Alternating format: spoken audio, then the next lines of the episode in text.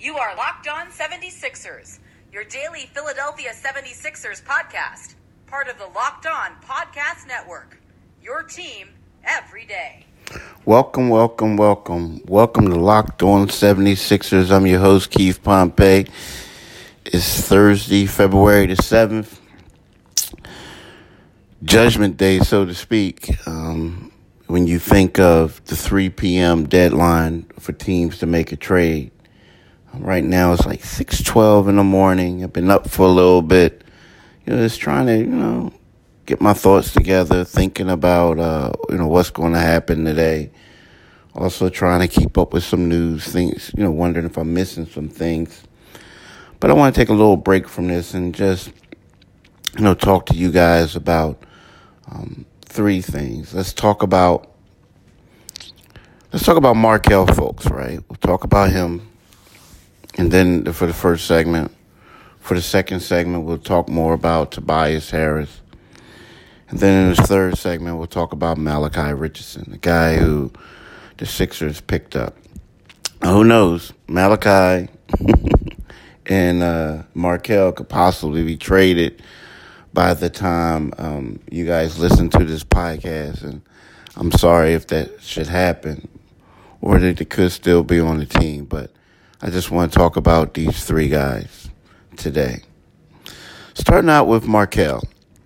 You know, Markelle, Markelle, Fultz, is uh, is a sad story that we all know about. We all know year, a couple years ago the 76ers traded up two spots to draft him first overall.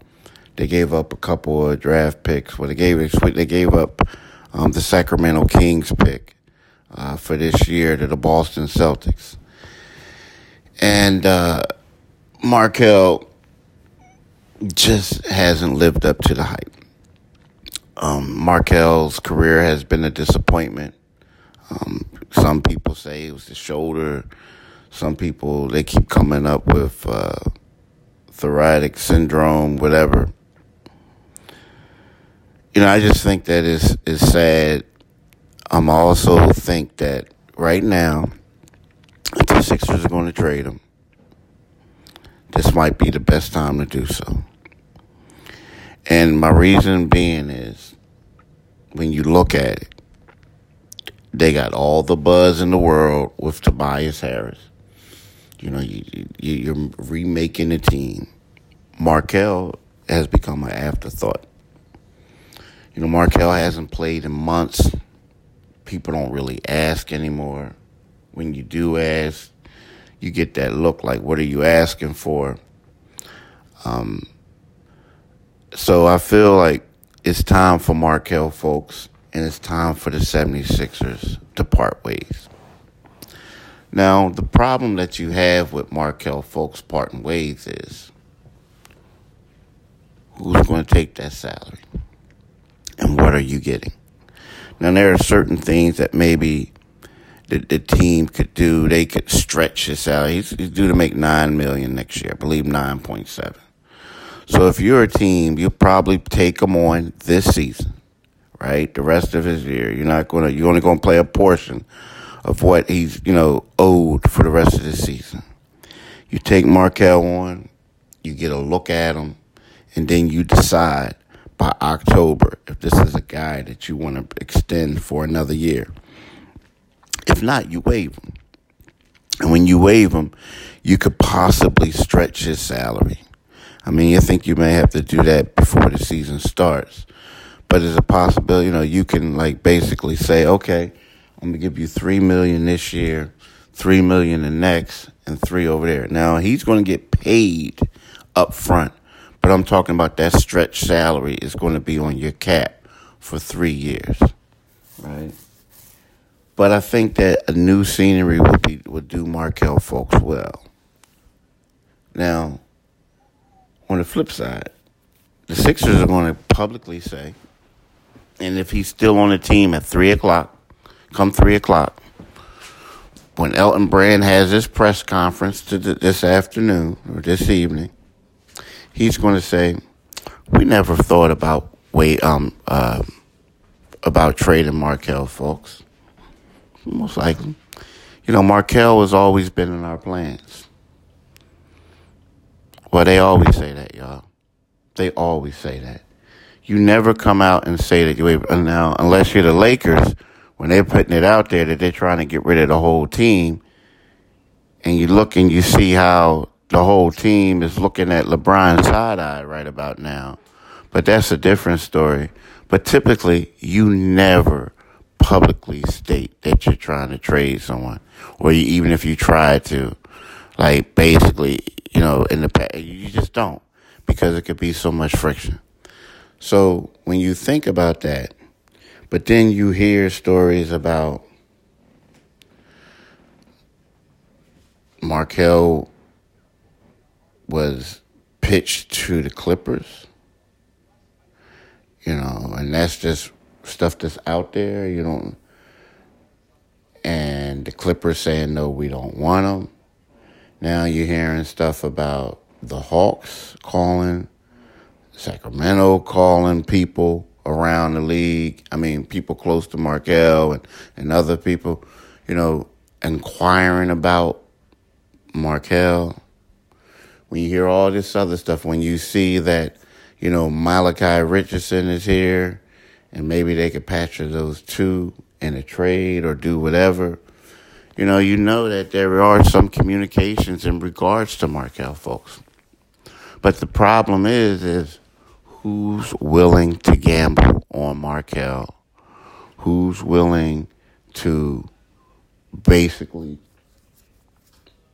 um, take him?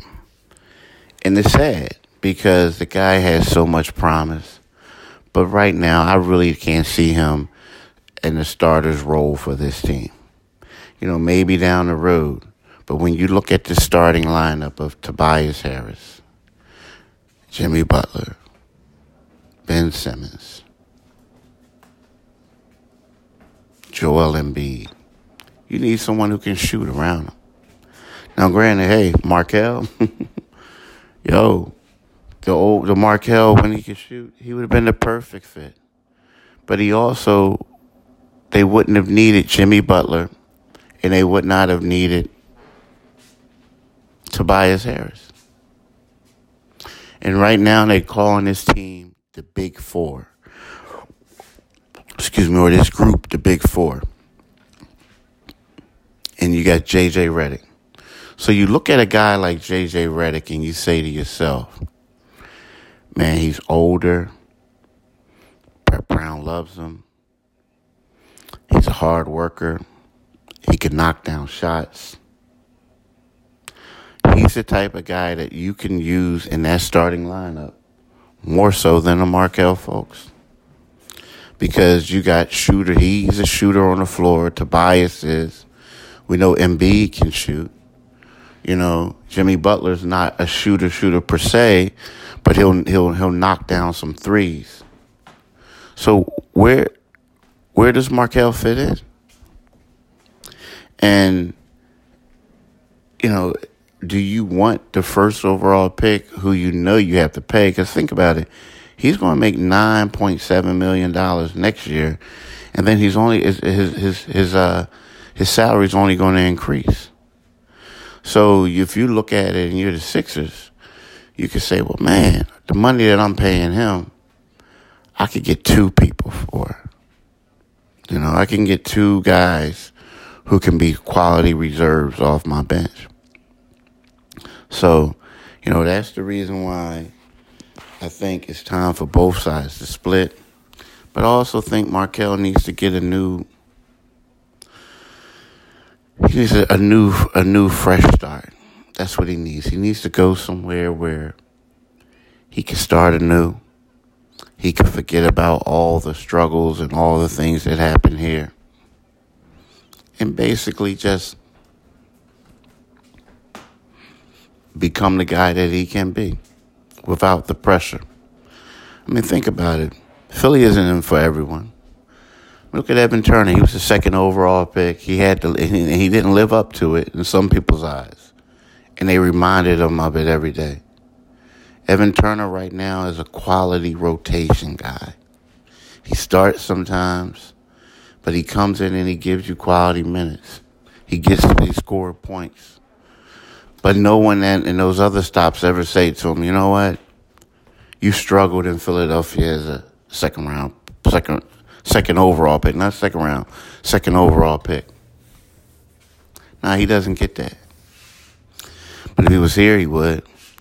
And I think that's what Markelle Fultz needs to do. He needs to go somewhere where people say, wow, this guy was a steal. We got a first overall pick who struggled somewhere, and he turned out to be a quality addition to our team.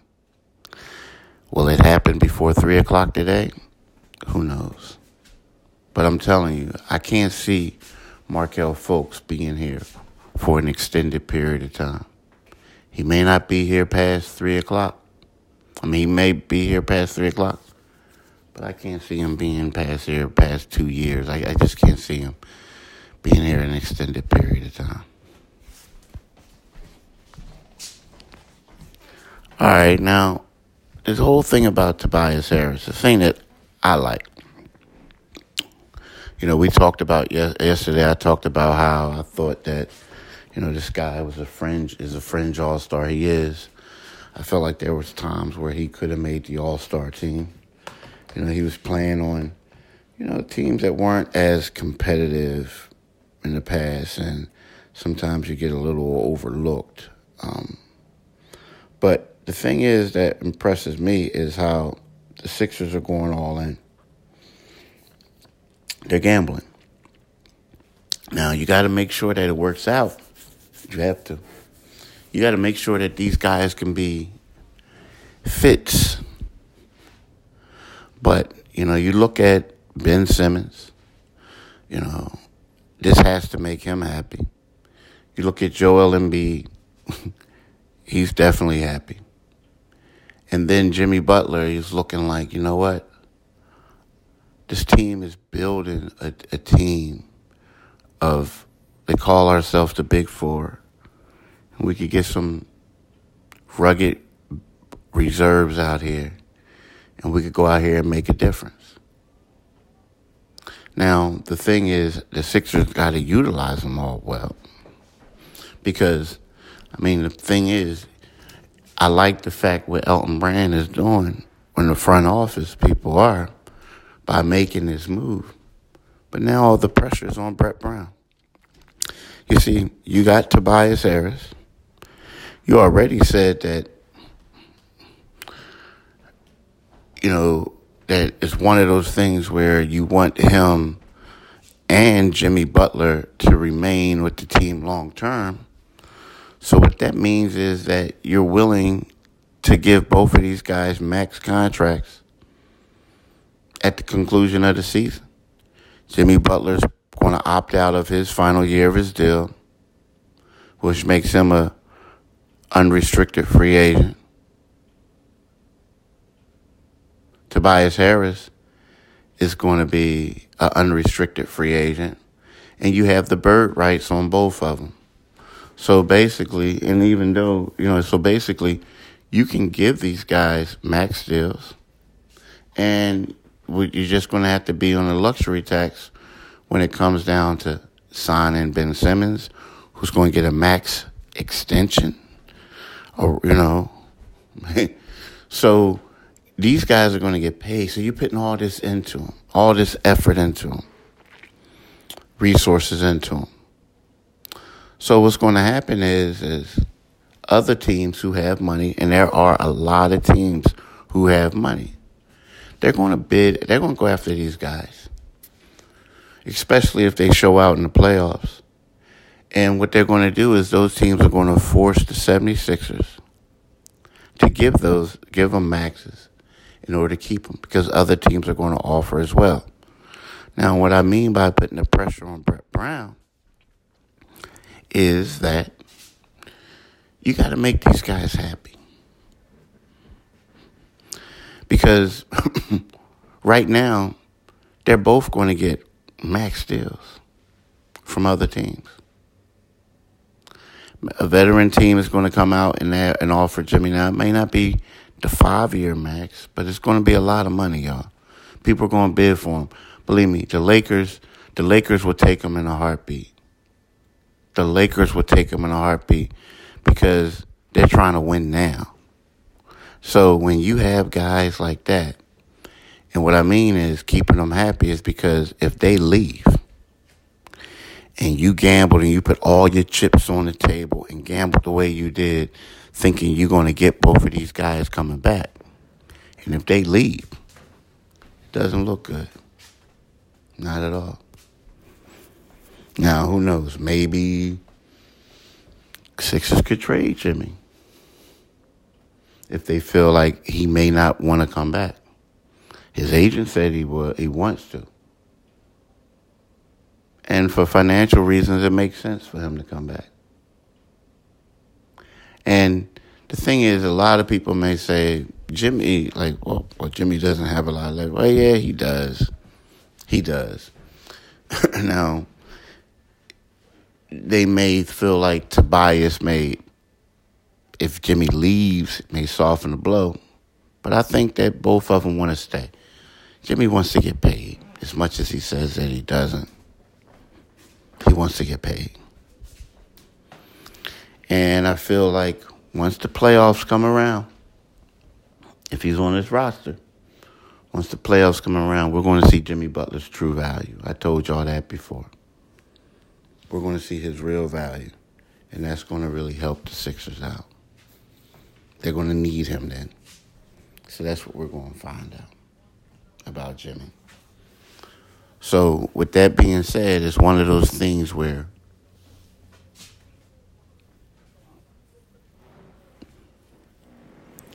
you know, they're going to need to keep him happy. They're going to need to keep Tobias happy. Everyone's going to have to get some touches. I'm trying to still figure out how it's going to work, but I'm not a coach, so how would I know? but you know, I think that Jimmy is a guy you got to keep him involved. You still got to do what you're doing, what you've been doing with him lately. You know, you want to get get him, keep him, give him some touches, but you want him to handle the ball as the backup point guard or whatever point guard when McConnell's not the backup, and when Ben, you want him on the floor at playing the floor, the four. And then later games, he's the closeout man. Embiid, best player. League MVP candidate. He's going to have a heavy imprint on the game. Tobias, me personally, I think I would try to get him going early in games. Get him in the rhythm. You don't want him to be stagnant. You know, have him out in the perimeter knocking down threes you know, being a stretch, so to speak. You know, um, Ben, I think, to be honest with you, a lot of people are like, you know, is Ben going to be upset? Is Ben going to be upset? No, I think Ben knows he's going to get dimes. He's going to get he's going to get rebounds. He's going to have his dunks. You know, JJ may take a little hit, but at the same time, it's going to free stuff up for JJ. You know, JJ is the old man of the group. You know what I mean? He'll get his he'll get his buckets. He'll hit some threes. His scoring total, his shots may go down. But you know, I think it's all gonna work out. They just gotta worry about that bench. But that's for another podcast. You know, the guy Malachi Richardson. You know, I've been a fan of Malachi's for a while. You know, you know Malachi is a guy here who, who basically, you know, play, uh, he's from Hamilton, which is a you know a suburb of Trenton. Um, uh, you know, well, right outside of Trenton. Some people may say a city, but you know, he, he he played for Team Final. A lot of the cats in Philly know him. Team Final AAU team. You know, a a renowned AAU squad in Philly, produced a lot of NBA players, a lot. I mean, Michael Kidd Gilchrist, Dion Waiters, um, man, Mikal Bridges played for him. Um, oh man, Rakeem Christmas, Tyreke Evans, you know, I could go on and on, but it, a lot of the cats from Philly most of the cats from Philly who are in the NBA played for Team Final. That's how good it is, and he played for him. The thing is, you look at him, he's a great shooter. He can score too. You know, the thing, he, he left Syracuse after his uh, freshman season and applied for the draft. He always wanted to play for the Sixers. I mean, I remember, you know, him telling me that candidly, like, I want to go to the Sixers.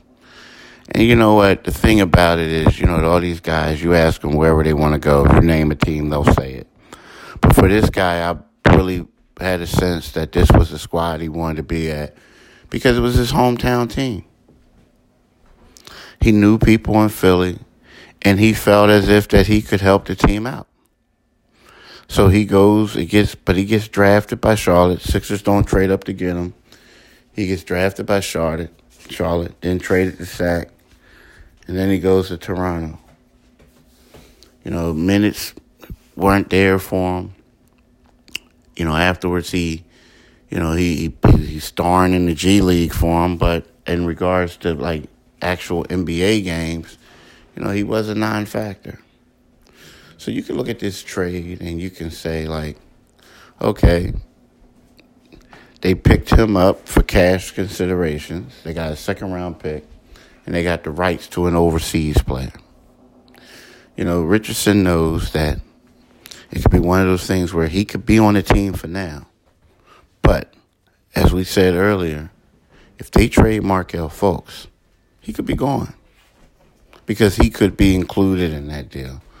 Or if they make any other trades. Or let's just say if they decide that Corey Brewer, they want to bring him back.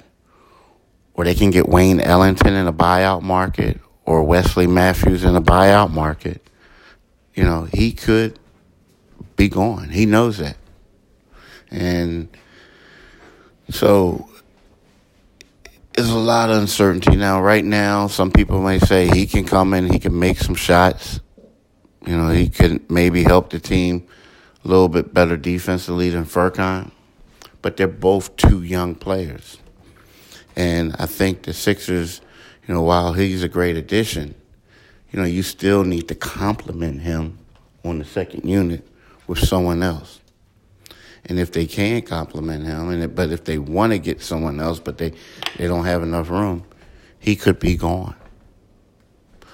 So there's a lot to think about. Like I said, this is the three o'clock deadline that's coming up, several hours. Um, but in regards to them letting him go, or if they let him go, I mean, he could remain on the roster until February the 28th. March 1st. So, but look, y'all, I want to thank y'all for listening and have a great day.